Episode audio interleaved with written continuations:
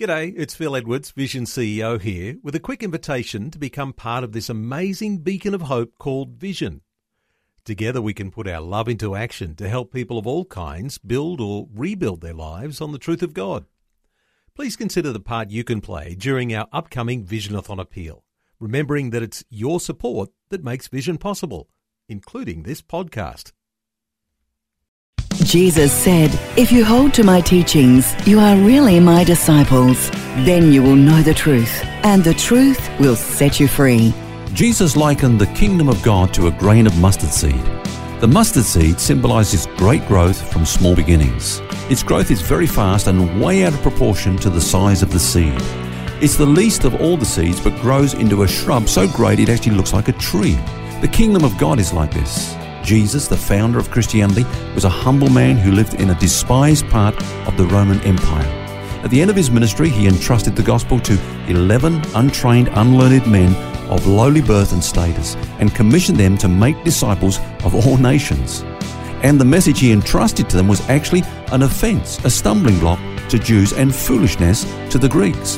If anything had its beginnings as a grain of mustard seed, it was the kingdom of God. From its inception, it met with terrible persecution. But as one preacher was martyred, another rose up to replace him. Church after church was planted, city after city fell to the gospel, until within 40 years of Christ's death and resurrection, the gospel had reached all the great centers of the Roman world. Nearly all of Europe, part of Asia, and all of North Africa received the gospel. And this mustard seed is still growing into a great tree called the kingdom of God.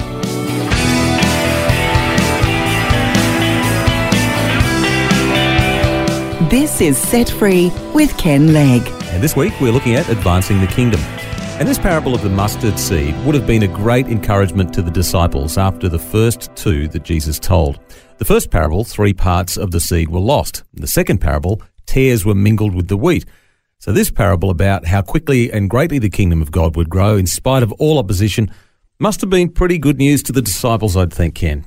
Yes, and, and the book of Acts actually bears out how fast it did grow. Acts covers about 30 years of history and gives us a summary of how the gospel was taken from Jerusalem, the capital of the religious world, to Rome, the capital of the secular world, and of course, the capital of the empire in that short period of 30 years.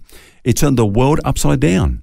I, I believe, Phil, it, it, illustrates that everything God does usually has a small beginning. Mm. An eagle comes from an egg. A river comes from a trickle. A fire comes from a spark. And that's the ways of God. Man builds towers, but God plants a seed. Man builds big kingdoms, but God is growing a kingdom that will eventually bring the kingdoms of man to an end. Uh, in fact, in God's kingdom, nothing emerges full grown. Right at the beginning of creation, God created a full grown man. But when Jesus came as the head of the new creation, he came as a baby and grew into a full grown man the church in Europe. And remember, Europe carried the torch for the gospel for 2,000 years almost. It had its beginning in a lady's home, Lydia. Mm-hmm. That's where it began. The worldwide Sunday school movement began with an effort to save a few kids from the streets. And I guess the lesson is never have faith in big resources, but have faith in a big God. Mm, we often forget that when uh, we see little things starting out. Uh, but this parable, I guess, really reinforces that other scripture that says, don't despise the day of small beginnings. Yes, don't judge authenticity by size. Uh, one beautiful contrast I love in the book of Acts is in, I think it's chapter 8, Phil, where we read about Philip, uh, your namesake, spelled, in the city of. So. Spelled differently? Yeah. Oh, well, I got two L's. okay. they, they, were on special when I was born, apparently. All right, okay. Um, well, he was in the city of Samaria, and a great revival broke out. I mean, all the city was coming to Christ. Incredible. But then God takes him out of that revival. The key man in the revival takes him out of that, drops him in a desert, and there's this man on a chariot reading the Bible.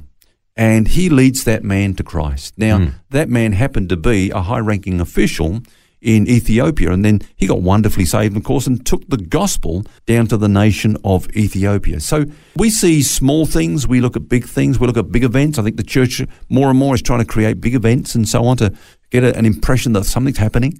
But God's way is to take small things and from small things to grow his kingdom. There may just be a listener today who's a solitary Christian, maybe in a classroom or maybe in their office or in their factory, or maybe even in their street.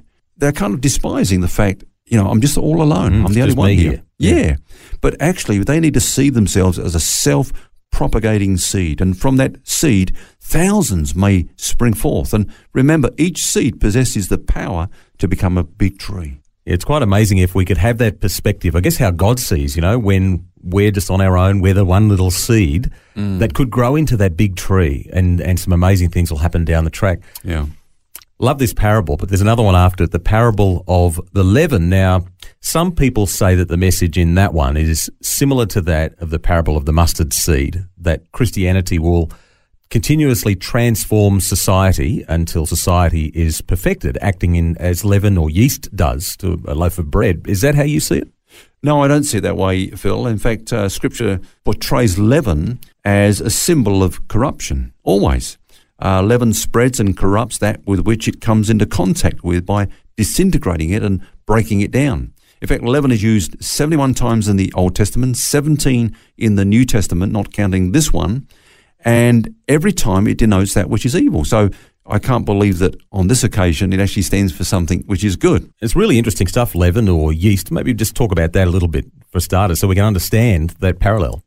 Yeah, leaven is anything added to baking that causes it to ferment and rise. I was studying this and I come across Easton's Bible Dictionary.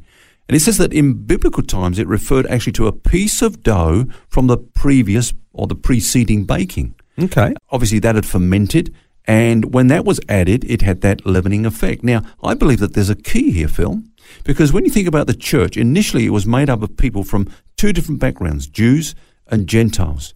When you read the epistles, you see that most of the problems were due to the fact that these people brought their influence in to the church from the past. Let's take, for example, the Jews. The Jews, of course, brought their legalism in from the law. Uh, Judaizers attempted to, to bring the law into the New Testament church and to change it by means of the law. Yet it had this leavening effect. And when Paul addressed that problem in, in his letter to the Galatians, he says this, in fact, he says, a little leaven leavens the whole lump. if you allow this legalism to come in, it's going to corrupt the purity of the gospel. But then let's look at the other side. The Gentiles brought in their licentiousness or their looseness of living, if you like, and Paul had to address that. So, for example, when he wrote to the Corinthians and they had a big problem with licentiousness, there was actually a man there that was living in sin, you know, living with his stepmother, and the church hadn't done anything about it. And so he says this He says, Your glorying is not good. Don't you know that a little leaven leavens the whole lump? Therefore, purge out the old leaven, that you may be a new lump, since you have truly become unleavened. For indeed Christ our Passover was sacrificed for us. Therefore, let's keep the feast not with the old leaven, nor with the leaven of malice and wickedness, but with the unleavened bread of sincerity and truth. So you see there, Phil, that um, on both occasions, the Jews, the Gentiles, brought in their influence from the past. Just like leaven is something from the preceding baking brought in and corrupting the new, that's what was happening in the church. I've never heard it put that way as being from the preceding batch. It makes me think of yogurts or kefir and things like that. Yeah. Same sort of thing. The culture actually comes across. And sometimes we've got to make that clean break. The, the woman here, though, does she represent false teachers, do you think? Yeah, notice that that woman hid uh, the leaven, and that word hid actually is from the Greek word encrypto, uh, which means to hide in or to mix. Encrypto is the same word, of course, from which we get the word encrypt. So when someone encrypts a message, they mix it uh, so that others don't understand what's being said. So the major idea is to be sneaky or covert. And actually, when you come to the Word of God, you see that that's what happened on both those occasions. Uh, the Bible says concerning the legalism, this happened because false brethren secretly brought it in. They came in by stealth. Then you look at um, the licentiousness, and Jude says this certain men have crept in unnoticed. And so there's this kind of sneakiness that brings in this false teaching. Mm. All right, just to summarize then, God loves using the things that we might think are small and insignificant, like the mustard seed, to build Yeah. his kingdom. Satan comes in stealthily, seeking to corrupt that kingdom. But there's good news in the end of the book, though, about who wins, isn't there? Yes, I've read the back of the book, and we win. Jesus said, I will build my church, and the gates of hell will not prevail.